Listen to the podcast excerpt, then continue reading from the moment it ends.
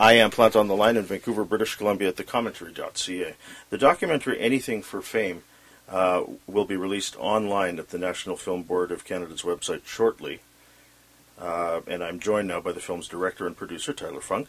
In the, bo- in the movie, we meet young influencers who uh, do nearly anything uh, to get attention from the internet in the name of creating content. We see people uh, we see people engage in pranks and hijinks for likes and views. Uh, there are others uh, who promote products or themselves, and, and, whether it's for notoriety or profit, the risks and effects are seldom considered. In the film, we're not just introduced to a variety of these online personalities, but personalities, but we see their lives behind their cell phone's camera, their circumstances, and the consequences of contemporary celebrity. Tyler Funk wrote, produced, and directed this film, and I'll ask him about what he set out to document and reveal. The cinematographer is Peter Planta, who also joins us, and in the spirit of full disclosure, he is my cousin. I'll uh, ask them about working on this production, the challenges of uh, making a movie like this logistically and ethically. Visit nfb.ca to stream the film and for more information. The film is a North of Now Films and National Film Board of Canada co production, produced by uh, Tyler Funk, Sebastian Mercado, and Shirley Verquise. Please uh, welcome to the Planta Online program Tyler Funk and Peter Planta. Mr. Funk, good morning. Good morning. Mr. Planta, good morning. Good morning. Um, congratulations on, on this movie. I saw it uh, a few months ago on Paramount Plus. I guess we can still see it on Paramount Plus, right? That's correct. Um, the thing that that uh, I was curious about is I was I, um, I watched it a, a, few months ago and then I, I, rewatched bits of it in the last day or so. Um, what was the motivation to make this film? I mean, were, were these people that you um, enjoyed watching, or, or, was this something that you the theme in the film about fame was this something that you wanted to look at? How did you come to make this movie? Yeah, that's that's a great question, um, and you know it's it's a bit deeper for me. So I grew up kind of pre-internet, right? I'm 35, so I kind of had that experience of you know, I'm sure like you, of seeing what the internet did to us and how it changed us. Uh, and I grew up um, in a very small friend group, and we uh, all wanted to come make films in Vancouver. Uh, within our friend group was one fil- friend who took a lot of crazy risks. He'd jump in front of trains. He'd do the most ridiculous things just to entertain the five people around him, the people at the party, whoever small group. Um, but I saw that pressure kind of playing on him, and also understood a little bit of you know, that he had some real demons. I'd known him since grade 2 mm-hmm. um, and he ended up uh, committing suicide. Um, and that really, you know, that was when we were 18. We were at film school together. We were roommates together. Um, Sebastian Mercado, we all grew up together, us three kids. Um, and so that always really stuck with me of how these calls for attention can often be a cry for help. Mm-hmm. And so when I was seeing these different people on the internet pushing these extremes, I want to get to know them and get to know what their backstories were and what their motivations were. Was it just for money? Was it a performance thing? What was going on in their lives? Who were they? Um, and that's what really started me down this path of kind of asking a little bit more that rather than, wow, this is some crazy shit I'm seeing online, mm-hmm. to what's happening? What's the story here? And that's the thing that I noticed as I was watching the film was that, that the, the way people became famous, say 25 years ago, 30 years ago, as opposed to today, it's very different. And um, because this is sort of the first generation that's going into all of this, using the internet as they do, um, we, we, don't really know how it turns out or what the consequences are. You, you, you shed some light into obviously the risks in in this sort of lifestyle. Um, in terms of depicting what you do in the film, was there any discussion as to, to how you wanted to depict these people, and did they have an input into how they were viewed, say?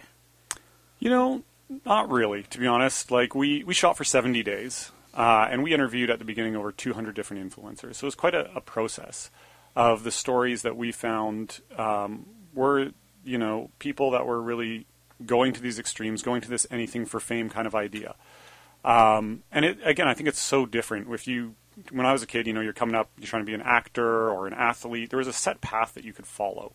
Uh, and that's all gone. Now you can almost make the loudest noise, and then if you catch that energy, what do you do with it? And that's the problem we found a lot, right? Some of the creators in the film, they, they knew how to get famous, but didn't know what to do once they got there.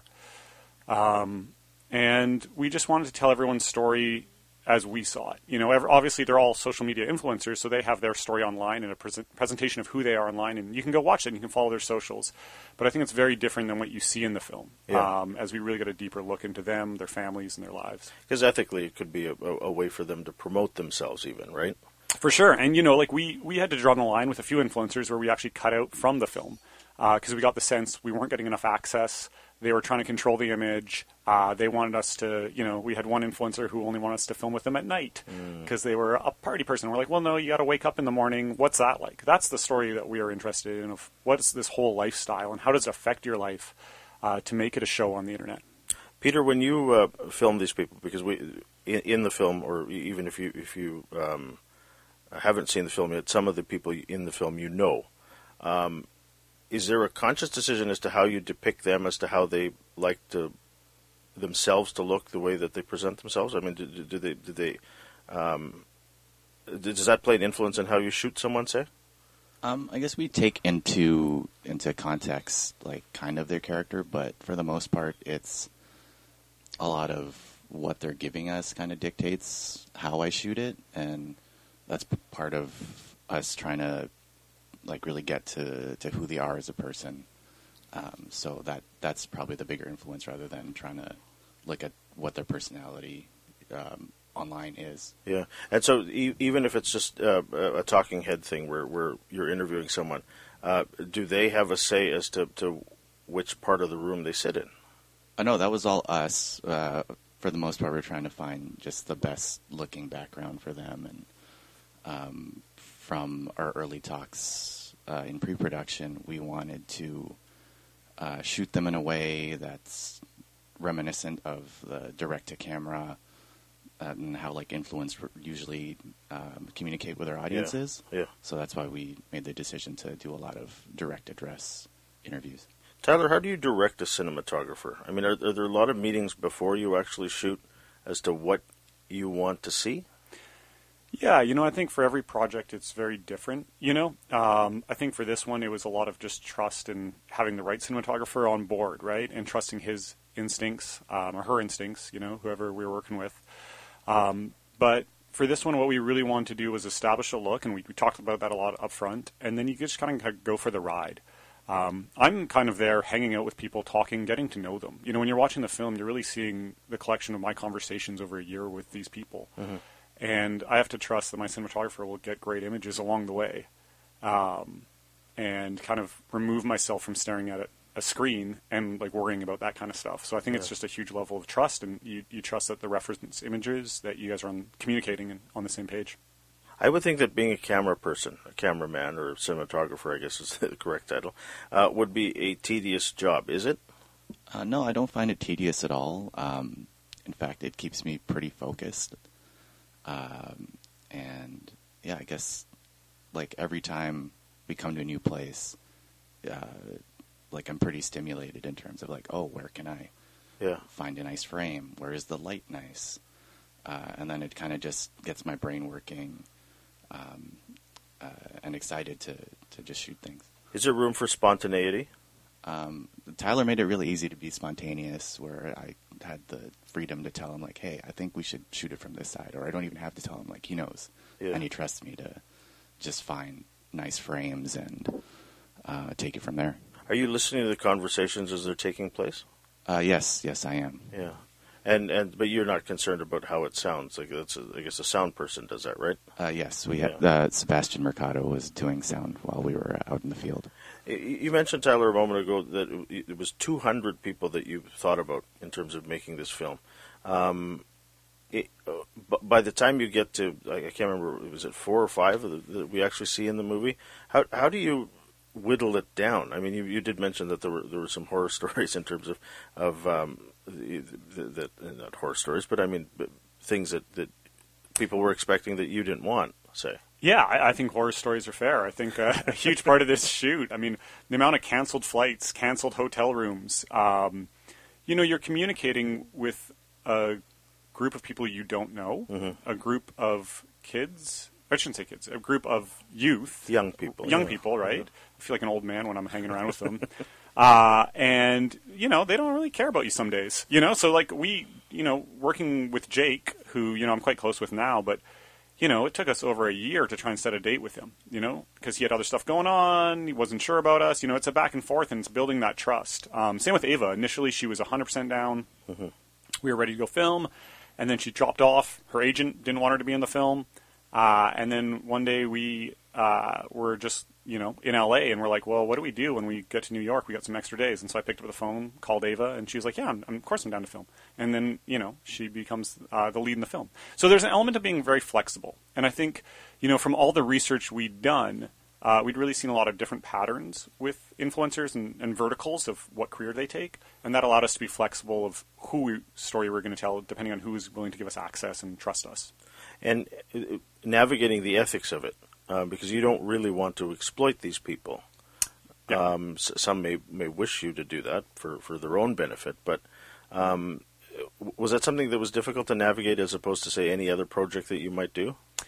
Y- Totally. Um, you know, I think really the big thing for, for me in this in the casting process was really being aware that the people were aware that it was a game, that social media is a game, and and get that story, because there are people that have gone viral that are not necessarily aware of that, that they went viral for the wrong reasons. They got bullied, or a clip went of them, and now they're kind of chasing this thing um, or they're living in a bit of a different reality than us. And we really wanted people that could share their stories from the perspective of they had a plan, you know. Um, and you know, people like Jamani, like we really wanted to tell his story right. When he blew up for the uh, the viral videos of, in Subway restaurants, like he was being contacted by everyone, you know, TMZ, like national press. And you know, he really chose to go with us to share his story because there was an element of trust there. Because we'd had we'd chat on the phone, and he knew that we weren't just looking for a five second clip of you know, this guy does crazy stuff, and that's all who he is. Yeah. You know, What about the mental health aspect of it? Because we see some of these people in the film uh, break down. Um, we see the uh, the uh, consequences of, of this on one's mental health. Uh, in depicting that, you obviously had to be careful in, in, in how you portray that on, on the screen in a film. Um, what kind of discussions did you have with, with some of these people who, who did find it challenging? you know, Be- Because to, just to interrupt you for a sec, because this is probably the first time that someone's confronted them with this. Yeah, like it, you know, it's kind of new space, and we kind of lend ourselves. I lend myself really as a listener when we're in these conversations, and I'm not really like forcing anyone to share. Um, I'm there to listen and to follow their leads on where they're kind of where they're at. You know, what is their experience like, and and that's where we got to some really heavy, heavy stuff. Um, and then it's following up, right? You see the film, which is 90 minutes. Um, these are all year, multi-year long relationships I have with these individuals, and you know I think about them quite often, and, and we stay in touch. And you know it's it's an interesting process as a documentary filmmaker where you create all these new friends of people you really have nothing in common with, um, and they become a big part of your life, and you worry about them. And so, i- i- does it take long then to build that sort of trust? It did. It's a process. You know, we shot with everyone multiple times. Uh, you know, we spent a lot of time going back and forth. And, you know, I think for the next film, we'll probably do it even more. Spend more time with individuals. Because I think just the deeper you get, the more story you get, the more you understand their world. And, and the deeper you get into the individuals, the more I think others can see the film and see elements of their life within it. It's very easy to, to, to start the film, even before you start the film, to have an opinion as to what these people do and who they are.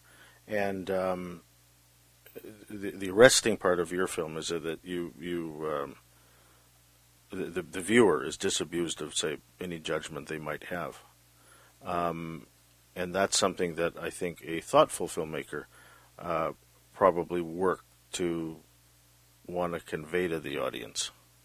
I mean, is, that's something that you were definitely concerned about, right? You you just weren't there to to make something entertaining, right? Oh, of course, yeah. No, we. I mean, there's like a million. It's like the cheapest type of journalism you can do. Of like, hey, a crazy influencer flew a plane and jumped out of it and crashed it, or you know, you'll you'll see those articles come up every month where there's something about how influencers are desperate for attention. Um, but the reality is, we all are. We all are desperate for attention. We're all desperate for people to notice us, for us to be relevant. Um, and we all do different things for that, but it's all you know. It's worth exploring, and I think You know, it's people are very quick to write off influencers because they maybe don't understand what it's like growing up on the internet and the different rules of this world now. Uh, di di Peter, did um, some of the folks that, that y- you all filmed, um, because they saw you with a camera, did, did they ask you for tips as to how to, to, to, to say perhaps frame themselves better when they do their own videos and such? Uh, funny enough, they didn't. Most of them had it locked down, but like they'd sometimes have friends that like came to to you know check out the shoot or whatever it was, and they were always the ones that like, oh hey, how do I improve my my lighting? How do I improve my framing? Like, do I buy this piece of gear? Do I buy that piece of gear? And those are usually the most common questions I get. Um, yeah, just from from their friends as opposed to the influencers themselves. And do you find that people are more, more savvy in terms of how to how to film themselves because of the pandemic? Um, I feel that definitely played a part with uh, a lot of people going out to buy gear because they're bored, Getting a and- light and things like that. yeah, right? exactly, and and kind of experimenting with that. But a lot of the influencers we were working with are definitely still just like taking their phone out and, and doing videos with that. You, you, you, your, camera goes into some very intimate spaces sometimes in this film. Um, I said a moment ago that your job is probably tedious. Is it claustrophobic at all? It's probably not something if you are claustrophobic, the line of work that you want to get into, right? Um, I always joke that I get put in some really interesting positions uh, with my camera, uh, be it like in closets or in a bathtub or wherever it is. So, um, like, claustrophobia is almost part of the job, uh, but uh, I doesn't affect me too much, I guess. Yeah. I was going to ask you, Tyler, about the budget for this. Uh, One would assume that it's a very lavish budget if it's a, it's a Paramount production or a, or a, um, I guess Paramount's distributing it or a National Film Board production. Um, I understand it was 70 days, was it? Yes, that's right. And it wasn't lavish, right? no, not really. I mean, I mean, it's so. I don't know. I mean, it felt in a way it was, and it wasn't. Like I feel grateful for all the travel. Uh, you know, we were sitting for the most part, coach, at the back of the plane with like seven bags carrying on. I think we could have used another hand helping us carry bags. So that's probably the biggest logistical thing. Where I'm like, man, I wish we had more money for this. Um, the post production team was extremely small, um, but you know, I think the budget we, we, we wanted as much time to shoot, and that's why our team was three people. Right? We could have we could have done spent the same amount of money and shot. Probably if you did it more standard, I think even by NFB standards, uh, you would have had double the amount of people on set, and we would have had less than half the travel days. Because once you get into per, diem, per, yeah, per diems, Yeah. uh, hotels, flights, it's a lot more than just people's fees, right? Yeah. Um, and so we knew we had to be a small team, and I, I think that really benefited the film for that intimate access, right? It's when you're coming into someone's space as a stranger, the less of you, the better. Yeah. Um, the other thing that, that struck me as I was watching the film is, is, is right off the bat, um, a mood is conveyed. And I, I don't know if that's the lighting or if that's the music. I mean, these, I guess, are decisions that a director makes. Um, in terms of how one feels by the end of the film, um, I mean, it, the director can be manipulative in that sort of way. Uh, Was there a, um, what, are, what are people telling you in terms of, of how they feel after they see the film? And, and um, do you congratulate yourself for having brought them to that place, say? I do. I think we achieved the goal. You know, like I think we wanted to really bring people in, entertain them. I think first and foremost, every film has to be entertaining, no matter what it is. Uh, you got to entertain your audience. You got to respect your audience. And you know, our, our film kind of starts off with a lot of, you know, eye candy, big visuals, big statements, and we see the flashiness, and then we get deeper into our characters. And I think by that point, you're quite connected to them, and you have some empathy. Uh, and it, I think it challenges the viewer to really, you know, ask themselves, well, what do you think of Jake or Ava or Jamani? Um, and it's a lot more complex. Uh, Yeah, I mean, I, as I said, I, I, I came into the film with some notion that I thought of, of what I thought of some of these people, and then, then um, for some of them it changed, for some of them it didn't change. Well, what's your favorite color? pink. Is it? Yeah. Yeah, we see a lot of pink in the film. Yeah. Um, so that that was obviously on purpose. Yeah, I think that pink against black, it's kind of like that like neon of the backstreets kind of vibe. Um, and I think that's social media, right? It's Yeah. that it's that glitzy look, um, but then it's also there alone in the night.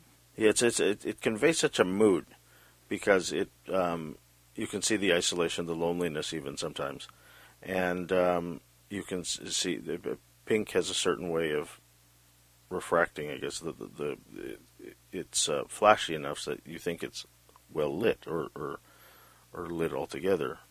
Um, are, are there um, other moods that you, you wanted us to feel when, when you were Yeah, you know, I think our biggest thing was we really wanted to, you know, we had discussions at the beginning of this of like, you know, how do we, how do we bring the experience of scrolling on your phone to cinema, you know? Um, and it has to have that fast pacing, that energy of, and that eclecticness, right? Like it's all over the place.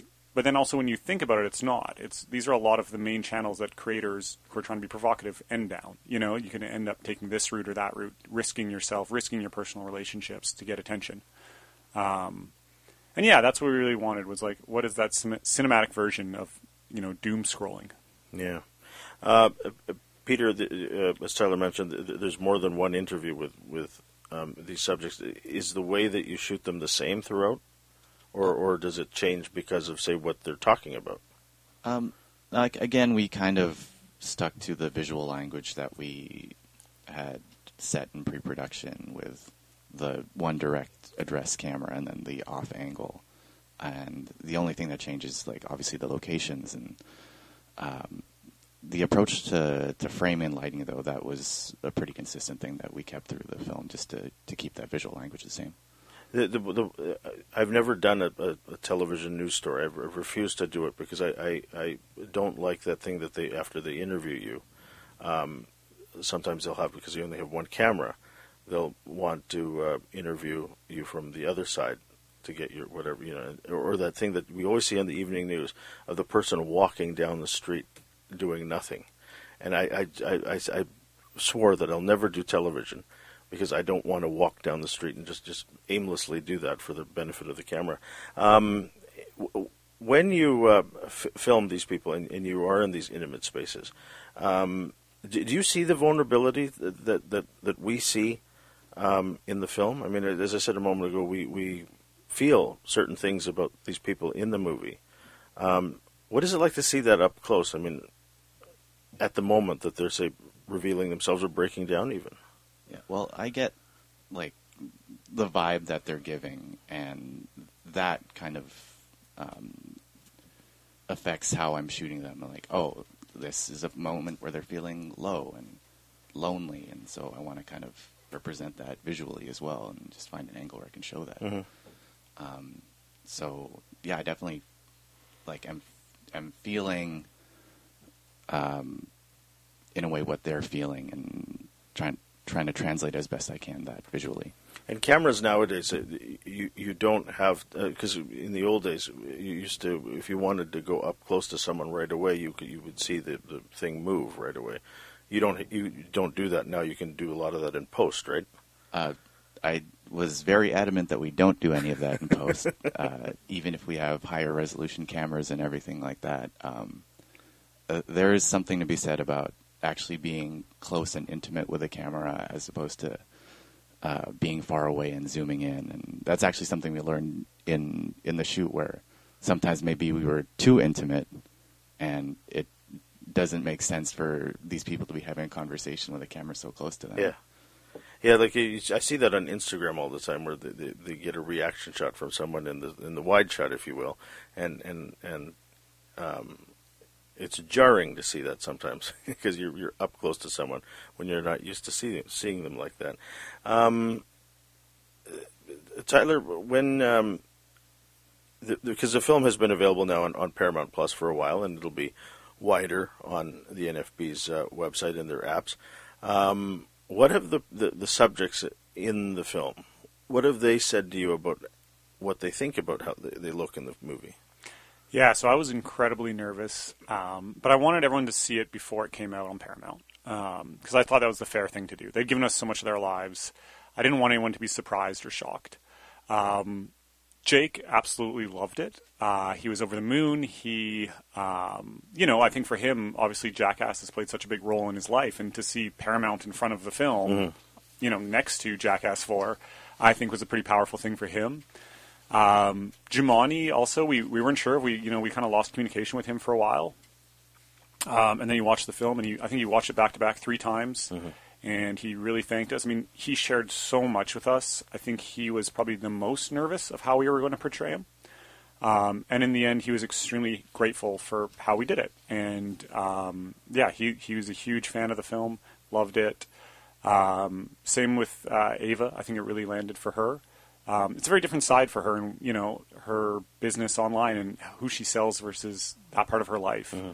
Um, so I'm really excited. Both Ava and Jake are going to be coming out for uh, screening in Vancouver, um, and I'm really, you know, I feel, I feel like we got it right. The fact that everyone can watch it and enjoys the film, um, and that no one has called me yet and said, "Hey, you screwed up my story," um, and I think that's important. Yeah, and it's a great document too. I mean, people look at this five years hence and see all the apps that they no longer use, or, or, or um, all these things that that uh, that um, were once, you know, prolific, and now everything's changed technologically and otherwise, right?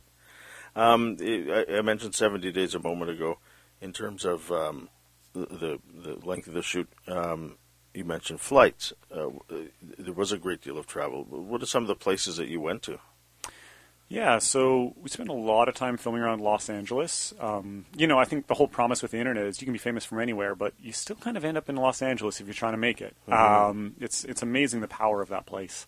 So a lot of time in Los Angeles, uh, a lot of time in the Midwest, in Milwaukee, Detroit, Chicago, uh, and then up to Pennsylvania. Um, and we shot a bit in uh, a lot of New Jersey, New York um, Whitby, Ontario, Nanaimo. You know, we were really all over the place. Like the influencers traveled so much. We would kind of come home, edit two weeks of footage, and say, "Hey, where, where are you going to be at next week? What's going on?" And then we'd try and connect and say, "Hey, we'll book flights and we'll meet you there."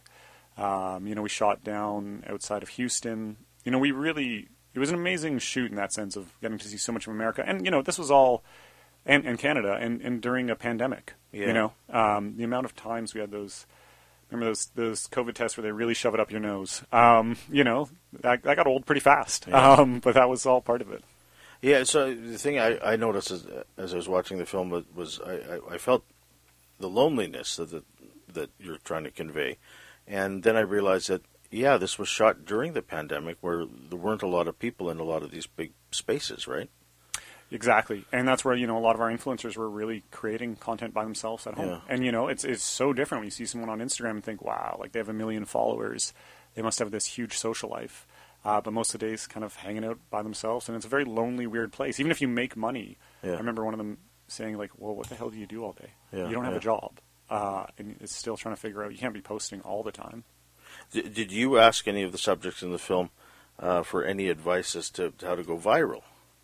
You know, we didn't. We probably sh- just should have a bit. You know, like they they all had like different great models, um, and you know they're all fantastic marketers. Um, and I think you know, first off, I, I should say I'm extremely grateful. I think the National Film Board and the Telus Fund really took a risk on us for this film. I think they really allowed us a lot of freedom and to tell stories that were very current and and and risky.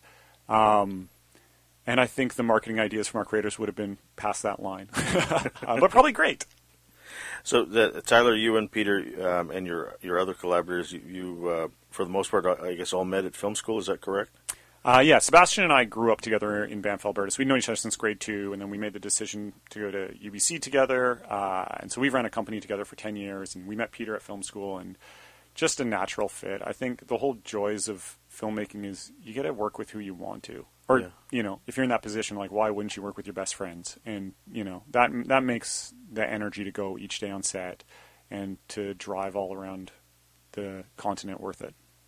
You get to know someone quite quickly on a, on a uh, close film set like or film production like this, don't you? You really do. Yeah. I mean, you're you're literally living together. Yeah. Um, you know, like I, seventy days, the three of us were a little little family, um, and it was fantastic. Peter, um, there's a lot of carrying of things, I guess, in, in, in your line of work, isn't there? Indeed, there is. Yeah. Um, as technology changes, do you think that that'll uh, your load will be less? Say. Um, well, even from when I started, the cameras now are a lot lighter than um, they like when I started Yeah. like 12 years ago. Um, So yeah, already the the technology is getting more miniaturized and everything like that. But like Tyler said earlier, there's still so many cases and bags that we have to carry for for everything else, though. How how do you react, react to people who uh, say that, uh, well, I can do what you do with my phone? I usually say, okay, I'll, I'd like to see that. Um, have you had you guys worked together before? We had, yeah, we'd shot a couple commercials. Uh, did a commercial for Sears, a musical number, uh, one time, and yeah, this is our first time really jumping. And and we actually shot a little doc series for the Telefon back in the day, um, in Montreal. Um, and um, so, so the door isn't closest to uh, either of you working together again, right? No, I think we're just just figuring out the next one. You know, we've got a few different projects in development, and we're just seeing uh, what drops. What are you uh, working on, Tyler, right now? So we have like four different feature documentaries uh, that were in different stages with different production companies pitching. Uh, one is basically a TV series of anything for fame. It's about internet subcultures, and so we're going to be pitching that to the network soon. And that's just very focused on different subcultures for each episode. Uh, we also have a cooking show with one influencer that we filmed with but never made the film. Uh, but she was such a fantastic character that we're now working on that, developing that. Uh, and then there's another, a couple other um, docs that are a bit like pretty controversial, and well, I'll wait till they're ready to show. Yeah, that's the thing. I, I, I ask people all the time what they're working on next, and, and I guess in your line of work, because I talked to two directors yesterday about um, what, and, and because of NDAs and all sorts of things, because of this coming out of the strike, the, these things can't be revealed or talked about, right? Yeah, it's it's an interesting thing, and like I think too, as like a filmmaker, like you have a million projects you want to get made, but what can actually get funding? You know, and that's that's the thing, right? Like I, I don't like to talk too much. I don't like to excite uh, my team, being like, "Hey, I, I got a project for us, Pete. Like, book six months off, man. We're ready to go." Until we actually have something ready to go. I would hate as a producer to have to do that hat in hand and ask people for money. I mean, is, is, that a, lot of your work as a producer? I I think as a director, that's most of your work too. Really? You know, because it's you don't get to be a director, at least in Canada, without having a connection to finding the money, or it's very, very rare. Every director I know, they're a part of that process, um, and it's the reality, right? Like you're. I think there should be a lot more sales taught in film schools. Peter, what are some of the movies that that um, you liked growing up that um, probably uh, pushed you into this line of work that you pursued? Um, I mean, as I, we grew up together, but I mean, as a kid, did you did you see films in a way that you thought I want to do that? Uh, definitely not. Actually, I yeah, I grew up watching so many movies with like our family, and yeah, we went to the theater like every Friday, pretty much. But I'd never thought about it as a career I wanted to pursue until uh, our cousin Phil Mm-hmm. one summer asked, like, "Hey, you got this new camera? Why don't we go shoot a a film with it?" Um, and from then, like, it just got the ball rolling, basically. And it's like, you know what? I I could see this as something that I want to do. So, Yeah. um, it wasn't necessarily the the movies from when I was a kid, but they obviously have a big influence on me Yeah, um, in my filmmaking journey. Tyler, as a documentarian, I would assume that that uh, documentaries are, are your stock and trade in terms of, of, of what you like to watch. Say, Yeah, I'd say more so now. Um, you know, when I was coming up through film school, it was all narrative, and you know, I never even thought I'd make a documentary. Um, you know, this really all just came from one conversation with the NFB where he pitched them a completely different project, and they're like, "No, that that doesn't sound very good. Do you have anything else?" And then we, I mentioned this idea that we'd been working on anything for fame, and they're like, "That's interesting." yeah, and and suddenly it's like okay we're making a feature doc. Um, and it's been fantastic. I think in a, a way for a lot of filmmakers you you get more fascinating stories than you know a lot of trying to write it all on yourself trying to do everything yourself trying to deal with a tiny budget. You get so much more you can work with in the doc world you know? Um, and it's an exciting time for documentary filmmaking. I think it's changing so dramatically. Yeah. and it's exciting to be a part of that. And and um, is there a particular style that you and I, I notice there's no narrator in this. That Was, Yeah. on, was that on purpose? Yeah, I think like you know, there's there's always the version of the doc where you as the filmmaker can play a role in it. Um, I often get annoyed by those. I, I'm like, I don't, I don't care about you, filmmaker. I know about filmmakers. I want to hear about the people. Um, and that was the approach, right? We want to say like, hey, Ava, Jake, Jamani are infinitely more interesting than me. Let's keep it about them. Yeah. Um, and, and, have you got filmmakers that you say admired that, that you, you perhaps tried to emulate from even? You know, I really try and yeah, always every project. Um, you know, for this one, what we really looked at was a lot of the documentaries on uh, HBO. Um, they've been doing a great job of like different feature documentaries covering technology, and, and we said, hey, how are they doing that? What do we like? What do we not like? Uh, I think American Meme obviously is a great reference point for this film, where I remember watching that, liking the style, enjoying the film, but really thought they weren't telling the full story of what was going on with influencers. You know, American Meme to me is if you got the NBA All Star team in a room and said, "Hey, this is what it's like to play basketball." Yeah. Uh, you know, everyone becomes LeBron James, Michael Jordan, and it's great. Um, and so that was great. You know, it's it's it's really inspirational to watch films that are close to yours and say, "Hey, I think they're missing this part of the story. Let's get into that." I love Ken Burns films, but the one thing I noticed in, in the last little bit as I've been trying to watch everything he's made because I'm catching up really, is the music's really loud. he has he has great affection for, for, for music and and and unfortunately, some some of these things get drilled in your head because they, they keep playing the same, you know, the same eight bars or sixteen bars or whatever. Um, in terms of his filmmaking in, in, in documentaries, are, are, we moving away from that? Say, yeah, I think we're moving into a period where there's so much different types of styles that we're going to see. You know, I think obviously he's such a legend and you know was such a strong voice in the world and always will be. But now, like we're seeing films on YouTube that are literally in the mm-hmm. quality mm-hmm. of people will watch them for an hour and a half. You know, I never thought before, but you know, you're seeing people making one films by themselves that are you know a feature length film, and it's such an exciting period because the tools are changing and we're getting so many different stories that I think there's no longer one path or one way to do it. It's more, I think, as a filmmaker, you should be saying, "Hey, who's my audience? I want to make a film that communicates with them," and then that'll lead me to make these decisions. Peter, this wasn't awkward, was it?